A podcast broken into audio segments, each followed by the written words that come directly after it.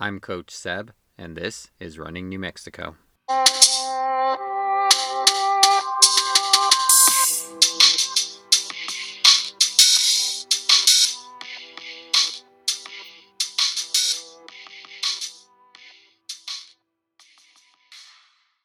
All right, joining me today, I have Sophia Torres. She is a Pojoaque graduate. She was a cross country state champ here in New Mexico. She ran at UNM. Currently doing some longer stuff with the ultras. Uh, won uh, the Mount Taylor 50K on the women's side. Uh, also, recent winner of the Taos Ski Valley Up and Over, and uh, an artist with some really cool artwork. If you haven't checked out her page, so thank you for joining me today. Yeah, absolutely. Thanks for having me. Yeah. So my first question is, how did you get into running? Uh, running started from a pretty young age. Uh, my dad, his name is Zenovio Torres, was a is still a fairly uh, well-known runner in the ultra scene, and his primary accomplishments were in and around uh, Pikes Peak. So he holds quite a few records there, um, and I think that was like his main race but he was the one who introduced me and my brother to the sport. And I remember he and my brother used to go on these runs early in the morning, and my brother he had to have been about about ten at the time. I was five, and my dad uh, would go with him. And I remember one morning I begged and begged and begged. I really, really, really want to go with you. And he's like, okay, fine. So we do this um, one mile run that goes straight up the mountain because we live in the boonies of Cordova, New Mexico. And he takes me up this mountain and I make it to the cattle guard that's up at the top. And I'm just like dying and I'm crying. There's like tears coming down my face. And he stops me underneath a, a juniper tree and I'm just sitting there in, in my tears. And he just said, Well, you're the one who wanted to come. And so I, we, we make our way back down the mountain and I didn't run again until I was about seven or eight. Um, did a 5K. Um, but it was my introduction to running was through tears. Got started with that. I've I've never really run like a full you know ultra marathon. I was part of a relay team once, but it seems like tears go along with ultra running, so it seems like a good introduction to that. Yeah, I mean, you realize that the sport that you're into isn't exactly the easiest thing. Um, it comes with the territory, but I think that's a really neat allegory on life as well. I mean, you're going to go through hardships, but if you just keep going, you're going to find yourself in a better place. Yeah. Um, that's a great way to look at it. Did you, when you started back up, you know, a little bit later, you know, seven and stuff, did you, did you feel did you feel like a little bit more comfortable with it? Was it just a little bit easier, or is still? no, not at all. I um, I did. They my my parents would just like sign me and my brother up for these things, and I remember not much training was involved. It was just like, all right, you're running a 5K today, and we're gonna do the butterfly run in Pojoaque, and you're just gonna go for it. And like I do it, and I cry, and it's awful.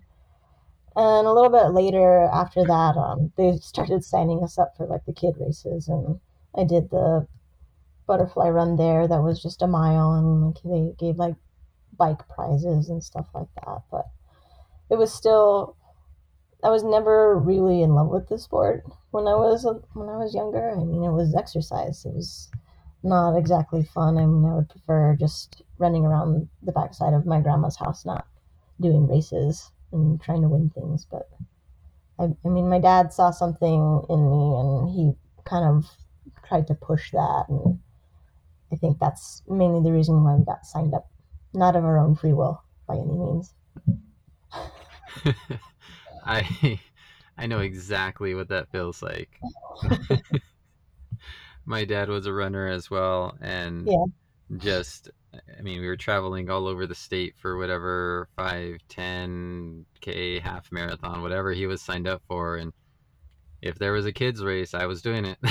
yeah, and that's kind of what our family has always been surrounded by is just races and running and vacations are kind of revolved around races and stuff like that. So it's just been part of our life since the very beginning. And I mean, I think being whom my my dad was at the time, he put a lot of like high expectation on my brother and I to succeed and do well in it just because of who he was and like his type of work ethic, work ethic that he had and how he treated his running. And it was it was very intense but you know I think it it taught me a lot of things and it, I kind of grappled with my relationship with running for a long time but I think um, when my dad finally let go and said okay you, you do what you're gonna do I I fell in love with it in my own way and that kind of brought me to where I am now. Yeah. Nice. I just I, I am laughing because I, I just I hear a lot of my own story in there. yeah, I mean you've you found your way back to it as well. Yeah, exactly. It's um, you know the the, the pressure you talk about. You know, is yeah. it it it can be overwhelming, um, and really like he's talked about, almost to kind of push you out away from the sport. Um, yeah. and, until you find that that comfort that that it brings you. And I think for my parents, they always instilled this thing in me like whatever you start, you you finish it, and they never really let me quit or take the easy way out. And during that time when I was younger, I thought, well, this is sucks. This is awful. I don't want to do this. And why can't I just be a normal kid? I don't want to wake up early and go to this meet early in the morning and like everybody's passed out on the bus. I'm like I could just be at home. I could just be studying and I could get like my good grades. But no, on a bus at five thirty in the morning, making our way to Alamosa or whatever. Right. Oh, I, I coach here in, in Albuquerque, and it's um it's hard because I mean basically all of our races are, are within Albuquerque or Rio Rancho. You know, we rarely mm-hmm. go outside of that, and so it's hard to like explain to those kids like what it means to actually like like oh we the meet starts so early we have to get up. I'm like. Yeah. Yeah, try having that start same start time, but you're two hours away and have to drive down there you know you're yeah. getting up at like four to get on the bus to drive out there and and sleep on the bus bobbing yeah. your head against the window that was the way our, our coach in high school was i mean he got invites in the places that were farther away so alamosa was probably one of the, the furthest ones that we had to go to but he would just tell us to shut up go to sleep on the bus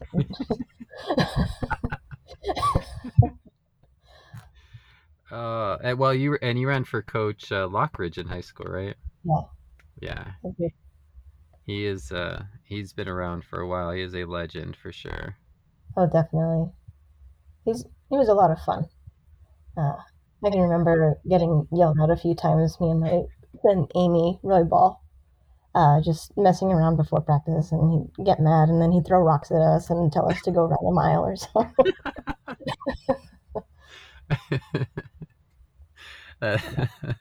that's that's funny. I think you know, I think a lot of cross country coaches especially, you know, are, are people who were in the sport themselves when they were younger and distance running lends itself to uh, very laid back people. So for the most part, he's gotten I mean, at least for my coach, I, I think I'm fairly laid back, but my coach is, I don't know, he was, he was just slightly high strung in the beginning, but I, I think he softened up quite a bit. That's yeah. good.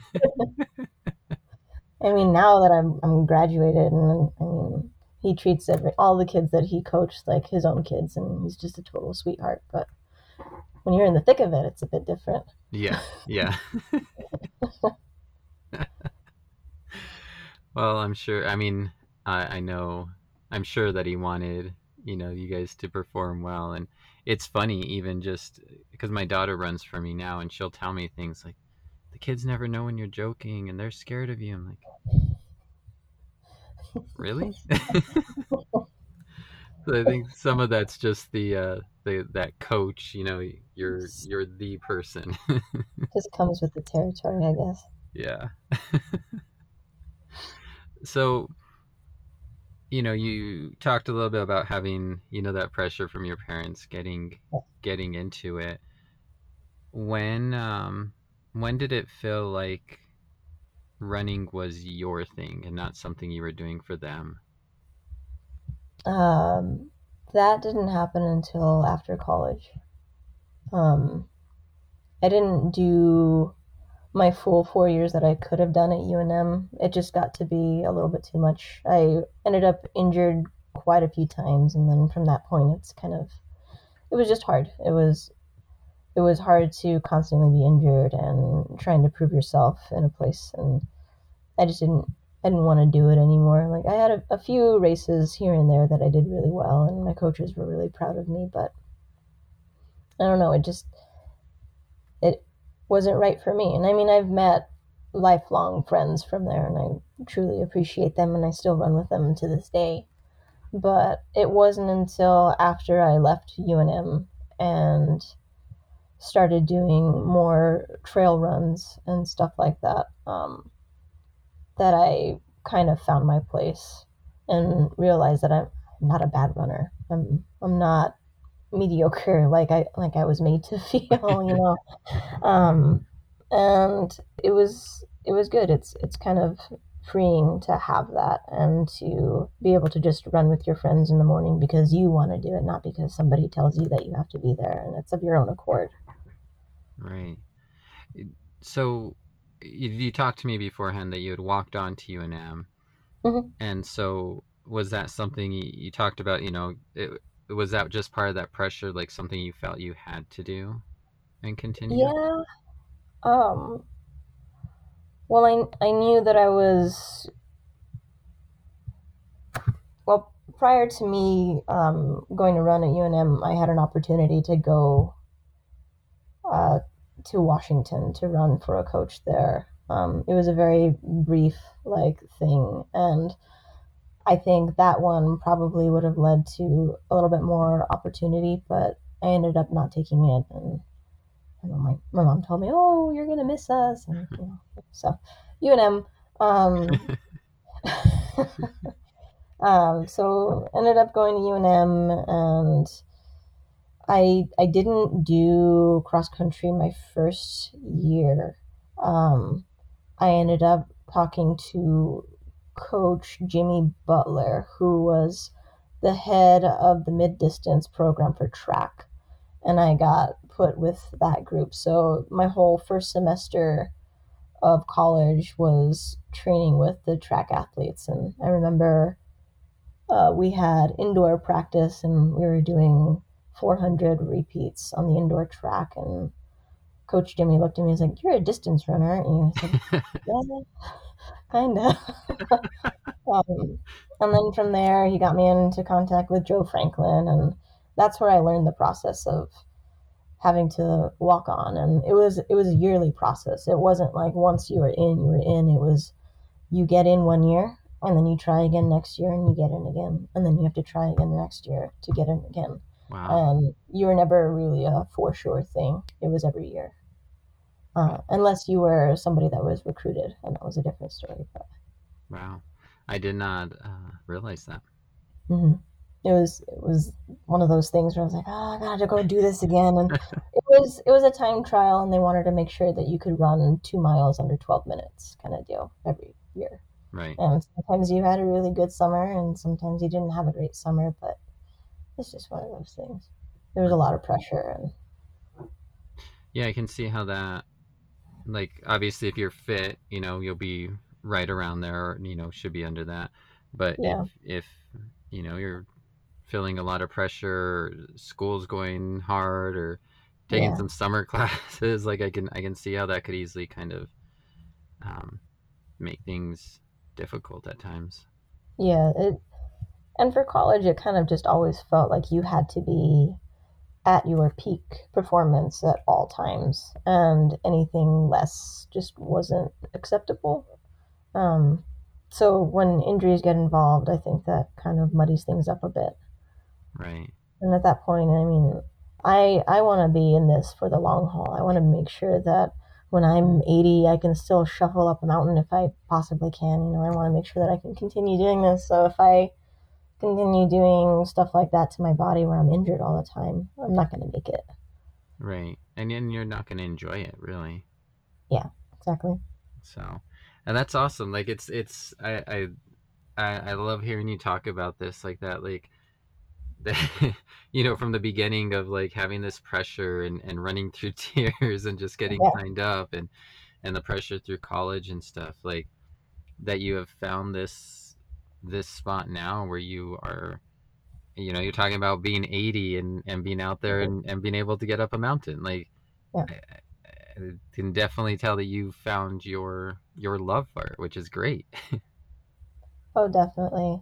Um, I mean, my dad is 67 now, and I mean, he found it. You know, he found his place in it. And I mean, watching him as I was growing up, and I remember going to Colorado on a yearly basis, and like that was our big vacation. And being, I think I was like three or four at the time, and I was one of those runner kids where I would like take off, so I had a leash on. I was a leash kid.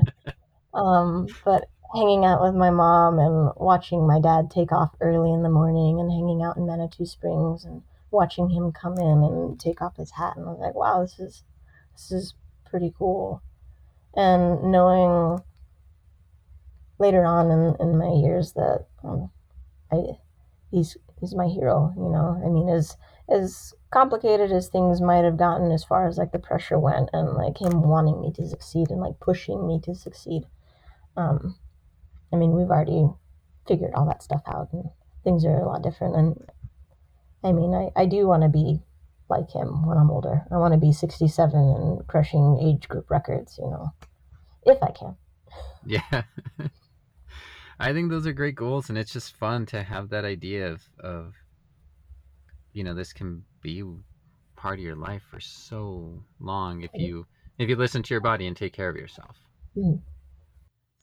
and so you know when you when you took that break from UNM did you take some time off of running Not exactly. Um, I remember the day that I quit was, shoot, I had to have been my junior year of college, and it was we were heading into our next indoor season, and I was standing there while they were like asking us like questions and like talking about what the indoor season was going to involve, and I was sitting there nervous, and I was like, I don't want this.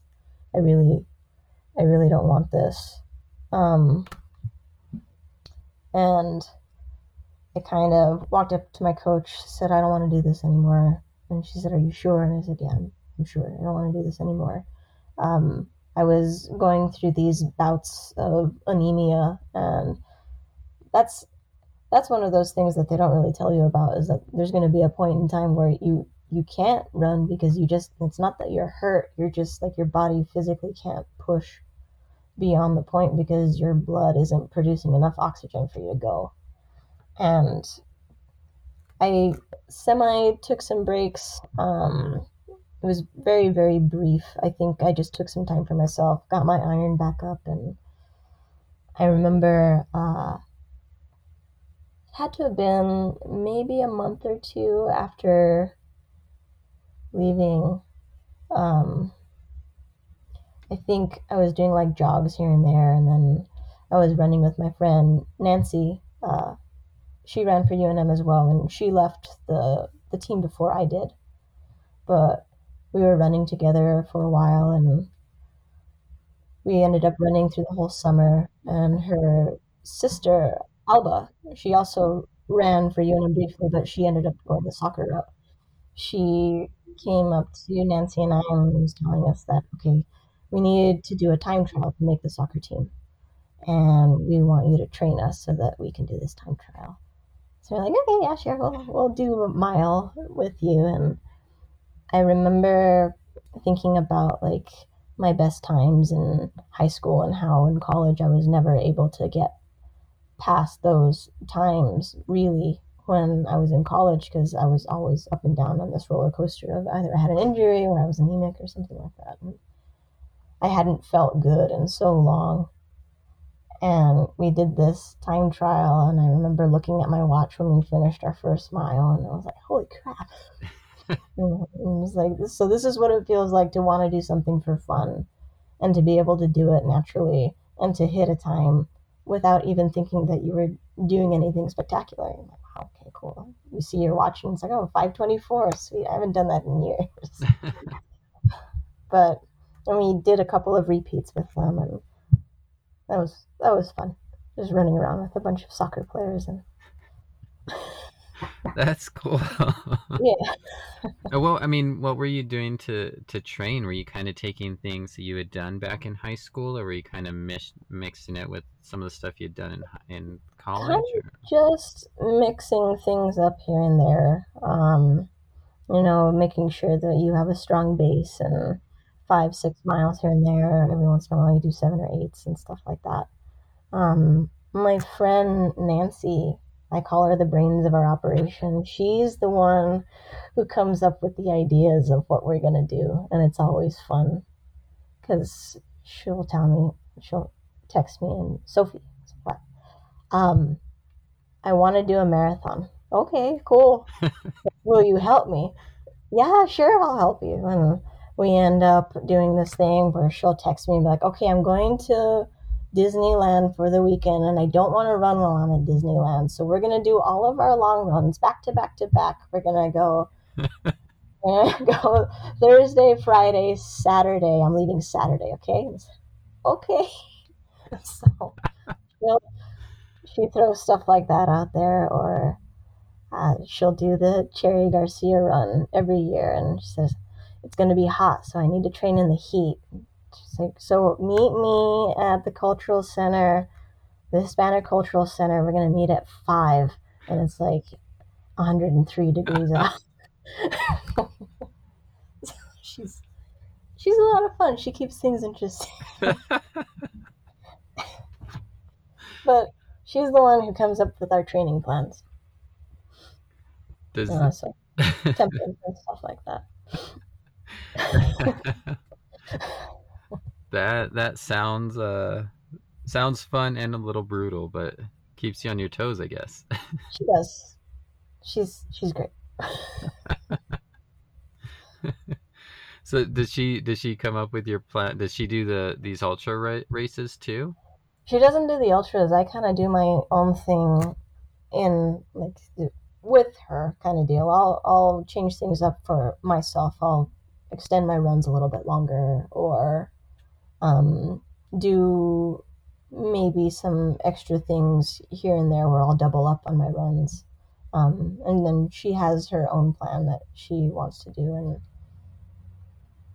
we never miss a day. I mean, when we first started doing our, our training runs together, we would wake up early, early, early in the morning. And I think every runner can relate with that, where you got to go to work afterwards. So you have to wake up at 5.30 to make sure that you're there at 6 so that you can do your full hour, maybe hour and a half workout to be back to shower, eat, go to work. Yep. And then you do the whole thing. And then, um, so we're, we're definitely part of the community that's out there with headlamps kind of deal. I've I've been recently doing that, and I'm like, oh, I think I might need a headlamp. get a headlamp, or you'll get yelled at by people walking without headlamps with their dogs. Yeah.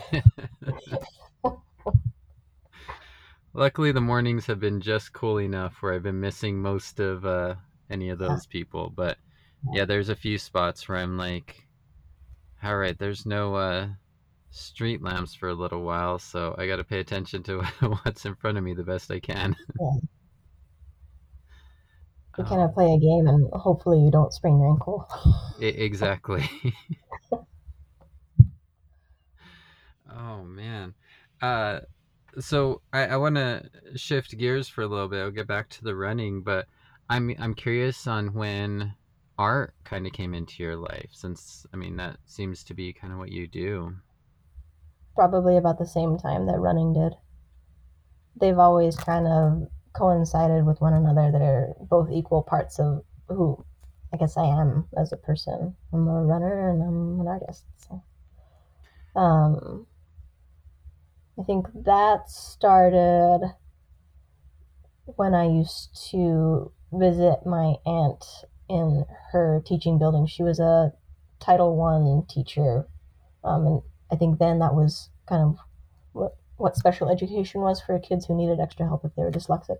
Right. Um, but she had a building that was always full of pipe cleaners and pom poms and stuff like that. And I would leave my class at three thirty and go visit her because she would drive me back home, and I would just make pipe cleaner creatures and stuff like that. Um, and then from there, I went to different materials like clay. I would spend hours and hours and hours sculpting Pokemon over and over and over again. And the clay that I used was uh, called polymer clay, and I would stick those in the oven and bake them, and I'd end up with these tiny little creatures that I would play with that I called my toys and get yelled at by my dad because I left the stove on. but it's just kind of, they've always kind of been together. Um, and I would say that the art inspires my running and the running inspires my art. Some of my best ideas come from when I'm just on a run thinking about like what I can do next or uh, looking at nature and getting inspired that way. That makes sense. I mean, there's so much time when you're running to kind of just think and let your mind wander. Um, I, there's so many things that pop up into my head, yeah.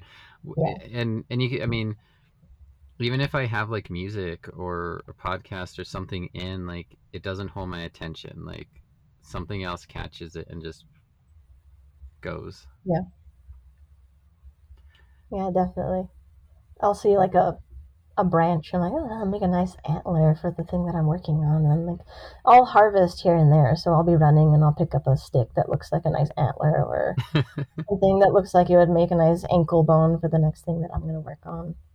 Um, so I do take from nature too, That's... as an artist.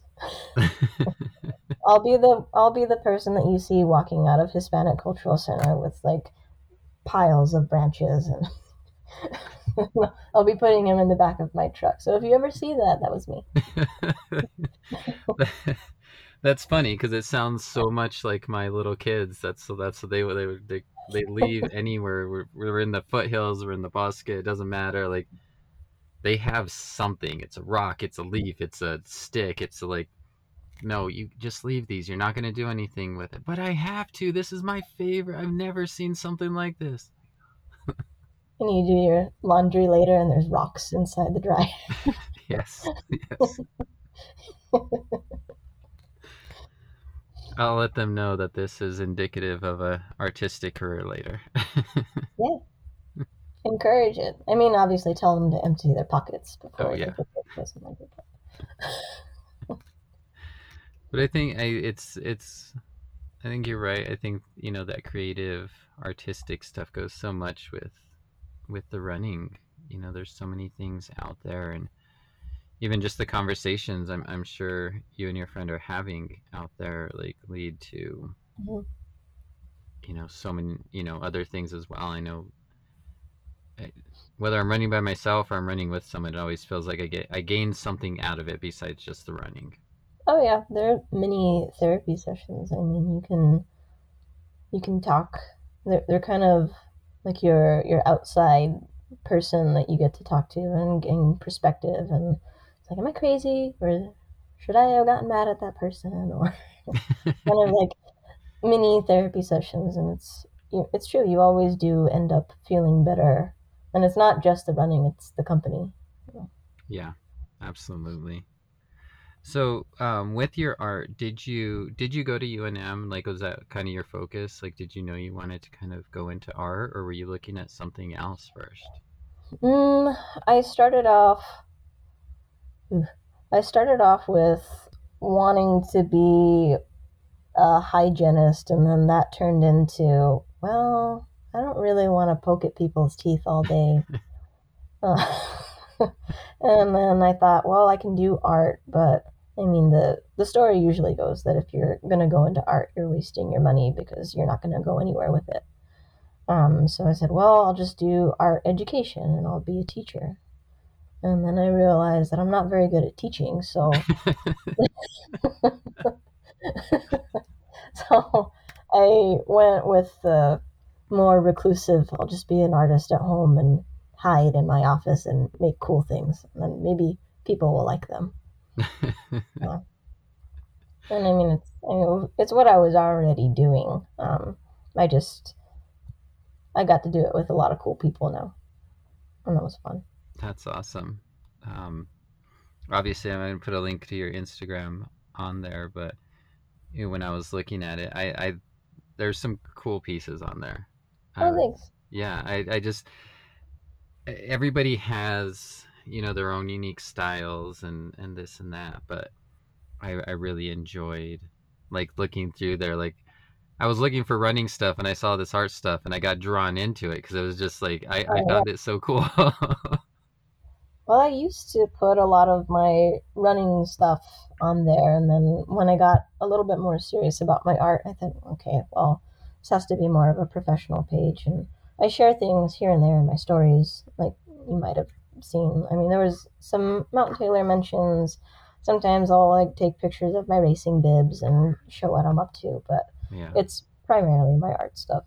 yeah, which makes sense. I mean, like I said, it's I I got drawn in either way. I I definitely uh fit what I like to look at. You know, like Oh, it, good. it was cool. I never quite know the responses I'm going to get. A lot of people think my stuff is creepy or weird or That's they're a little bit taken aback by it. But I mean, it, I don't mean it to be. It just just comes out that way. yeah. I mean, you're running at 5:30 in the morning. I mean, what else is gonna? you I'm just kidding. I'm gonna make some weird, creepy monster that's going to be hanging out in some of the trees. You know. yeah. But I, yeah, no, I, I thought it was cool. But I did. I showed my wife, and she was like, "Nope, I don't want to look at this anymore." and my my older daughter was like, "Oh, th- those are cool," and and she she's she's a little artist. She loves to draw and and she does some some clay stuff too as well, and a little bit of everything. And she was like, she was so enthralled with it all. Oh, awesome. Yeah, so it's it's just it's cool. But I mean, again, I know it's all everybody's got their own styles, and it's just um Yeah, everybody's got their own taste in art, and I mean, when I do shows and stuff like that, I mean, I get people who either really love it or they think that it's the weirdest thing that they've ever seen, or they're like, "Oh, cute," and then they'll just leave. And but the people who are really engaged in it, I mean, that's that's what I live for, you know. And if I can make somebody smile with my weirdness, I mean, that's, I'm doing a good job. absolutely. so I'll jump back to running for a bit. Um, you know, you talked about after UNM, you know, training with those soccer girls and kind of, and then getting in with your friend, and she's like the brains. Yeah. How did how did you end up start moving into, you know, into trails and I, I guess, kind of following a little bit in your dad's footsteps? Well, I guess as far as like me running from when I was really little, um, our backyard is all trails. I mean, my summers were spent running with my brother in the trails that my dad trained in. And with Powaka, the area that it's in, it's the land that we got to run in was all just trail, like little shrubs, um, juniper shrubs, rattlesnakes. Um, there's just like arroyos and just really beautiful landscapes. Um, and that's always kind of where I've found my place. I've never liked road running. I, I, I don't really like road races very much. Um, it's it's just not my thing. It's a lot of the, the same thing. And I don't really want to see how fast I can go. I want to see how far I can go. That's more what I'm interested in. I want to see how far I can take it. But I think just from a very early age, the trails have always been where I wanted to be. And then for UNM, our training areas were in the Bosque or we would go into the foothills.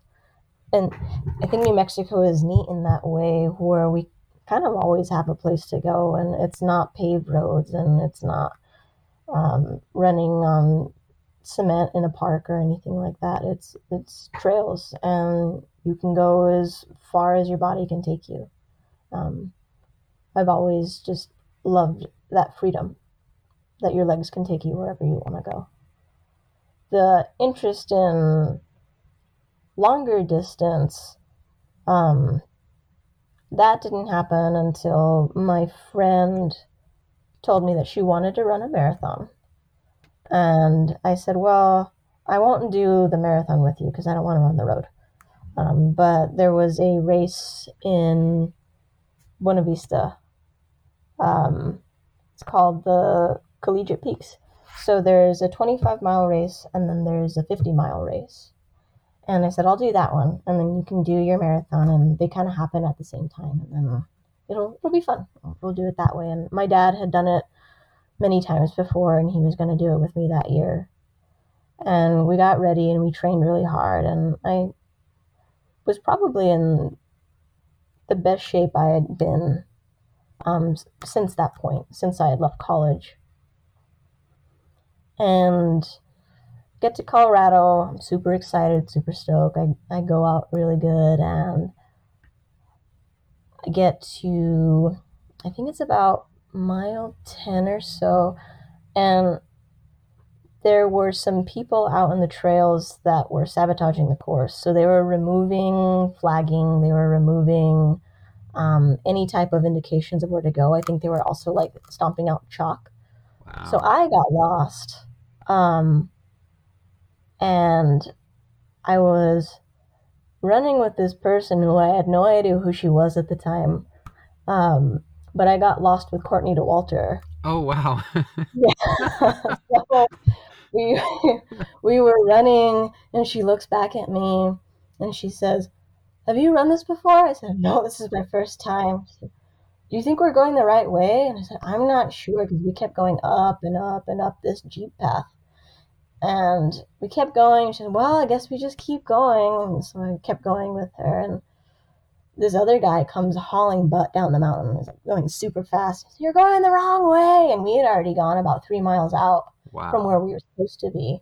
So we ended up doing a six mile, whatever that was that we ended up doing. We, so we turn around, we, we haul butt back down the mountain. We're like clocking like six minute miles going down this mountain, trying to find a way back to where we're supposed to be. And she takes off, and I'm running with her. And there's a guy that's saying, Hey, Courtney, is this a training run for you today? And she's like, Well, it wasn't supposed to be.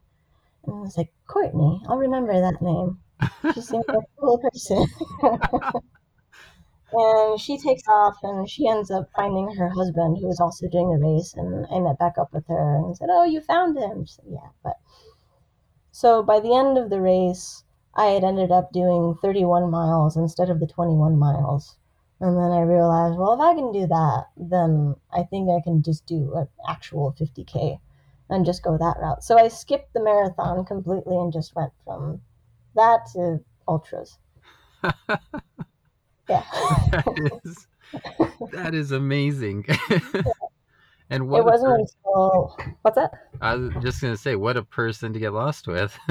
Oh, I know. It wasn't until I think it was like a month or so later when she run when she ran and um, I think it was the 200 mile race that she had done. But she run it. She had won that race outright, and I was like, I know that girl. I got- lost with her. wow, what an introduction. Yeah, that was pretty cool. Uh, and and it's funny because I, I, so many of the ultra runners I've talked about or talked to are like, well, if I can do this, I can do this. Yeah, Like it seems like that's just kind of the progression. Like, oh, it's not that much further. Yeah. So this past race that I did for Mount Taylor, I thought, well, if I can do 31 miles. Surely I can do 50 miles, right? So we'll see in the future. That's that'll be the next thing that I'm working towards. That's awesome. Yeah. So how how was that Mount Taylor? This was your second win as a fe- uh, in the female division, like not overall. Um, Yeah. How how was that?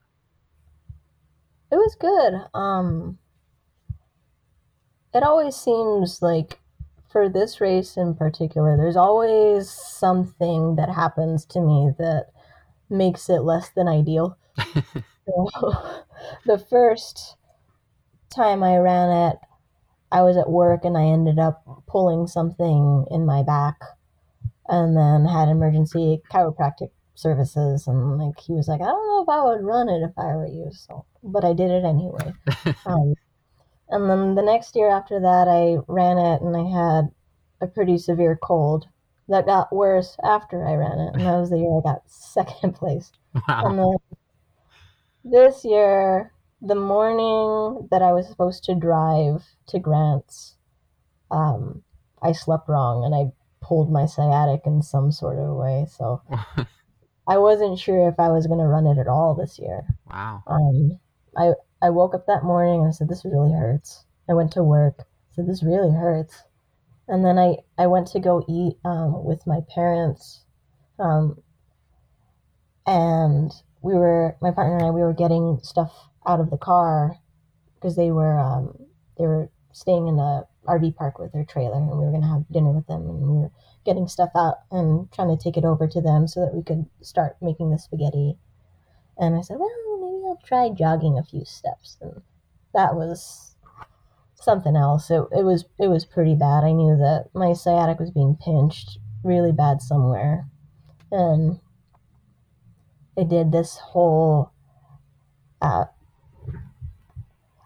I don't know. I, w- I was panicking panicking while we were eating, and then I said, "Okay, we better go." And I found my way to a Walgreens, and I was like, "I got to get my hands on a baseball so that I can sit on the baseball and try and work it out." And found some CBD cream. Couldn't find a baseball, so I found this. I don't know what the heck it was. It, those little LOL surprise. Oh yeah. So I got one of those, and I was like sitting on that thing and trying to rub that out. it was just a whole ordeal. um, and it's, it still hurt the morning of for the race. Um, it didn't relax uh, probably until the first 16 miles was over, um, and it finally loosened up. Yes, yeah, it's just good times. you ran 16 miles with that? Yeah. 16 miles until it finally, I must have been just the jolting from running downhill that kind of set it straight. And it it hurt really bad after I finished. So I did end up going to see my chiropractor, and he was like, "Your hips are really crooked." I was like, "You don't say." so he straightened me out, and I'm good to go now. But oh, good. But wow. That's um. I, I, I- it goes back again, I guess, to starting at five year old, five years old, and knowing that there's going to be tears involved and pain. and I just told my partner when my hip hurt, I was like, you know, in a way, all this stuff is kind of a good thing, because now I'm not thinking about the race. I'm just thinking about the pain in my hip. So there's something to think about.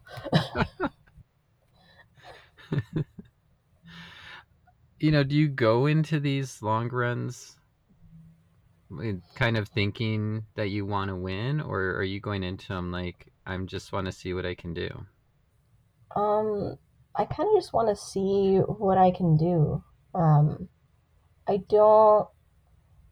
They have the whole ultra sign up thing where you have like your standing and like what your percentage is and all that stuff. And I don't really read into it. Like I check to see who's going to be there.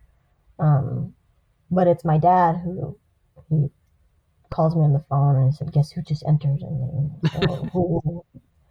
He was like Michelle Hummel, and I said, "Oh, okay." So he'll he'll give me like little spy information of what's going on with the race and what's going to happen. And then he's the one who makes me nervous. I'm usually fine. It's my dad that makes me nervous. um, but I I try and go into the race with zero expectations because it's a long race and you never know what's going to happen. I kind of just focus on doing the things that I know that I need to do to make sure that my body feels okay and I'm fueling right and I'm hydrating correctly. But I mean, really, the results are from what I put into the training, and I just have to trust that. Yeah. Um, if I do really well, awesome. If I don't, well, it just wasn't my day. But What do you do for fuel? uh, it just depends on what my stomach can handle. Um, it it varies from race to race. I remember my first Mount Taylor. I thought that peanut butter and jelly sandwiches were a godsend. I thought it was the best thing in the world. So they had those peanut butter and jelly sandwiches at the aid station, and I mostly fueled on those. And um, water, I think they had it was probably Tailwind at the time. Um, the next time I ran it when I had my cold, my body was a no go for peanut butter and jelly at all. so it, it just really depends. This year it was pickle juice, so you just never know what your body is going to accept, and you just kind of have to listen to it. And man, pickle juice has never tasted so good. um, but as far as I mean, making sure that I'm I'm taking in calories, I, I do the goos and stuff like that. I would like to make a change to have it be um, real food. Um, thought about experimenting with honey or something like that. It, it's still sugar, but Right. um, by the end of this race, I think I was pretty over goo. I don't. I was gooed out. Um, I've I've heard that can happen. yeah, and it, it does help. I mean, taking in those calories is is what gets you through, and um, making sure that you're taking it at the right time. I mean, I take mine every 40 minutes, and it has to be every 40 minutes. And I'll do two if it's going to be a long climb. But yeah, definitely fueling is key, and if that's what you have, that's what you have. It's it's a lot harder to carry burritos or whatever in the pouch. So yeah. you know, Um, you know, I looked at the the that Taos Ski Valley up and over, and that was only a 10k, yeah, that was a 10k. but the elevation climb on that was crazy. What was that? Because I think the winning time was, I mean, well over an hour. Yeah, it's um, you're you're. I think it's over three thousand feet of elevation gain in three miles. Wow. So you're just it's straight up. I mean, that's there. I thought, oh, there'll be nice switchbacks, but it's not switchbacks. You're just going up. um, that one that one was pretty tough. And once you get to the top, you think that the way down is going to be nice and easy because now you just get to go downhill for three miles. But it's a straight drop when you go on the way down. It's a real doozy if you're not careful. Oh, wow. Um, yeah, I mean, you watch guys go down it, and I said, I'm not going to do that because they they do like the the crazy like arms, and their arms are like going and yeah. windmills and they're going down. I said, I'm not going to do that. I'm going to fall and I'm going to scrape my face. I'm just not. But Wow. that one's that one's pretty rough. Yeah. So I'm guessing a lot of power hiking on the way up. Not until probably the last the last mile I had to power hike. Okay. I think that was probably the steepest portion of it was the last mile to the top.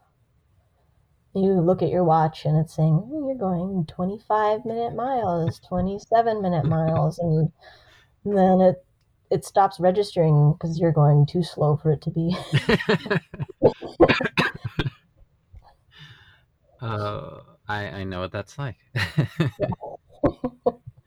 I said, I did one. I I did the endurance Santa Fe at the Uh-huh. Santa Fe Ski Valley, and um, I, I was part of a relay, and I was the third leg climbing back up, and it was my first real experience with it. And 13 miles, I can do that until mm-hmm. I'm, you know, most of the way up this climb, and didn't bring enough water and didn't think about fueling and Definitely. all the mistakes, you know. Yeah. I think mountain running is just different. Takes a toll. Yeah, it is. But like you said, like going back to your story, you know, with with Courtney Dewalt, like the people out there are just so nice. Yeah. Like it's completely different from not that people in road races aren't as aren't nice, but they're not going to really stop in the middle of a race if you're If you're having problems. Yeah. Yeah. I think my first experience with that was for my first ascent. I did the Pikes Peak ascent. Um, I can't remember what year it was. It had to have been maybe 15, 16.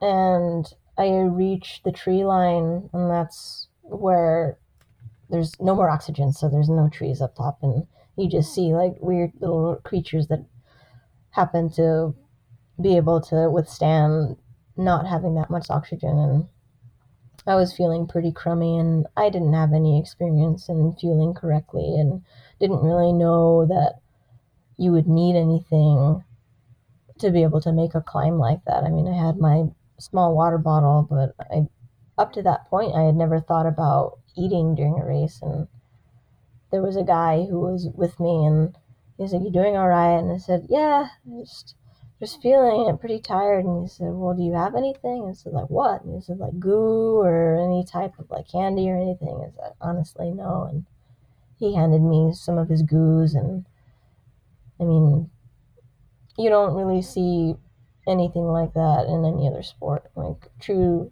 sportsmanship to help somebody when they're having a rough time. And I think that's another thing that draws me to the trail community is just the people. People are great. Yeah, I, I agree. Like everybody I've talked to that's in the trail community, it's just so welcoming. I guess is the best Mhm. word I can I can put to it. It definitely, agree. yeah. Yeah. Um, I'm not ready to move in that direction yet, but it makes me curious. You know, like like you talk about, like, man, could I do this? Or the ones that really intrigue me are those like 24 hour ones, or the like Oh yeah. you know, a four mile loop every hour, you know? Like, I can run four miles. I mean, why not? Yeah, I can run eight. Just just see how far you can go and how long you can go for. exactly. I think that that sounds like fun. Yeah. well, you talked about that next step being being a 50 miler. You know, do you do you have one in mind that you're kind of looking at, or are you just kind of seeing how buildup goes and go from there? Well, I think the problem with doing long races and then finishing and like you're done with them is like you have this momentary feeling in your head that you can do anything. Oh my gosh, I'm ready. I can do anything. If I can do that, I'm gonna be up and Adam tomorrow. I'm gonna go on a long run. It's gonna be great. And then of course your body tells you differently and it's ready to shut down. So I thought that I was gonna be able to do. Um, there's a race in New Mexico called Dead Man's Peak. Right. I think it's in Cuba. hmm And I was thinking about doing that one, and then I realized it's in November, Yeah. which is about a month away. um, I don't think it's going to happen this year, but I would like to focus my efforts on that at least. Maybe not 2021, but 2022. We'll see how that goes. Nice. I, I hear it's a good one. I've heard a lot of good things about it. So, I've, I mean, I've, I did a race a couple years ago called the Bosque Bigfoot, and that one's the 50k that happens here. And Right. I heard about it through that. Um, I think one of the race directors likes to promote those races, so yeah. um, who knows? Maybe Yeah. maybe one day. I tell myself I'm going to do it, but maybe I'll chicken out.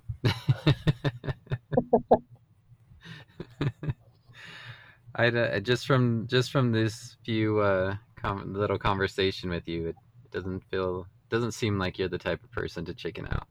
No, well, I'm stubborn, but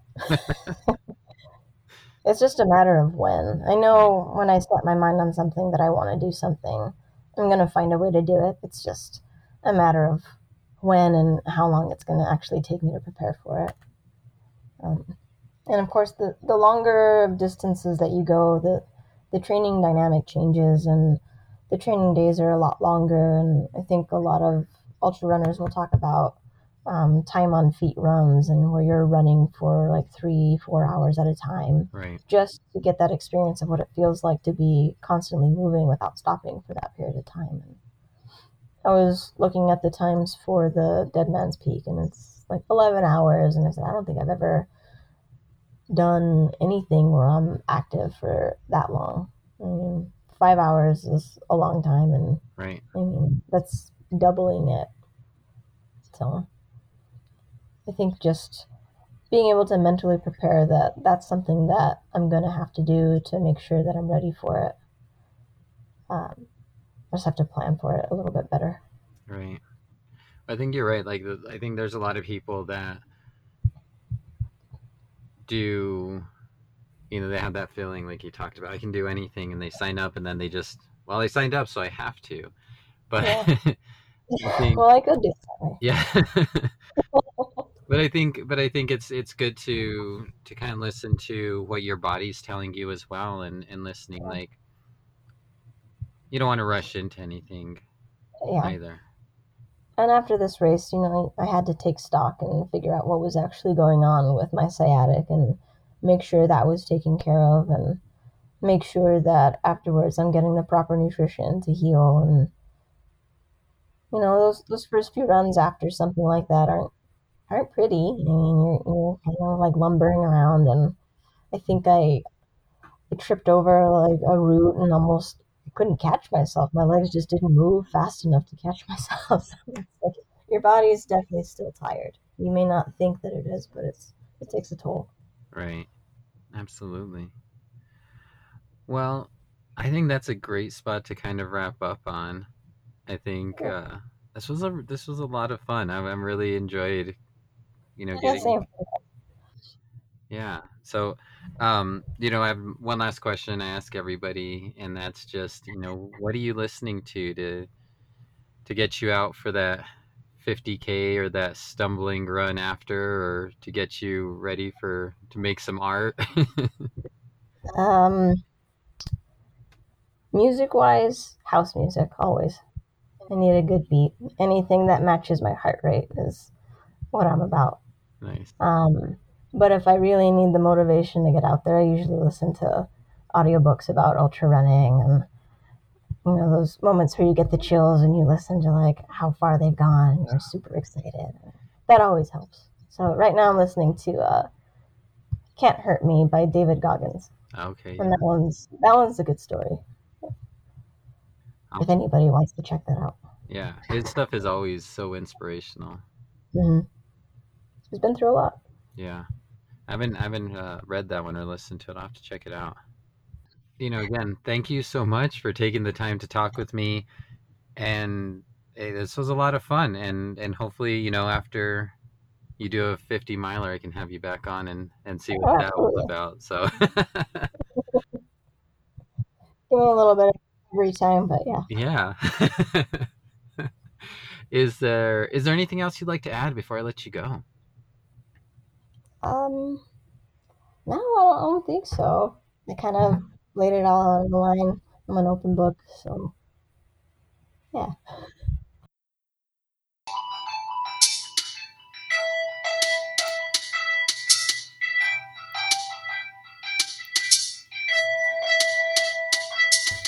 I'd once again like to thank my guest for their time and thank you for tuning in. If you have the opportunity, please rate and review wherever you listen to your podcasts, or just help spread the word. Music was provided by Philip Friedman. You can follow him on SoundCloud at DJ Teach. You can follow me on Instagram and Twitter at RunningNM.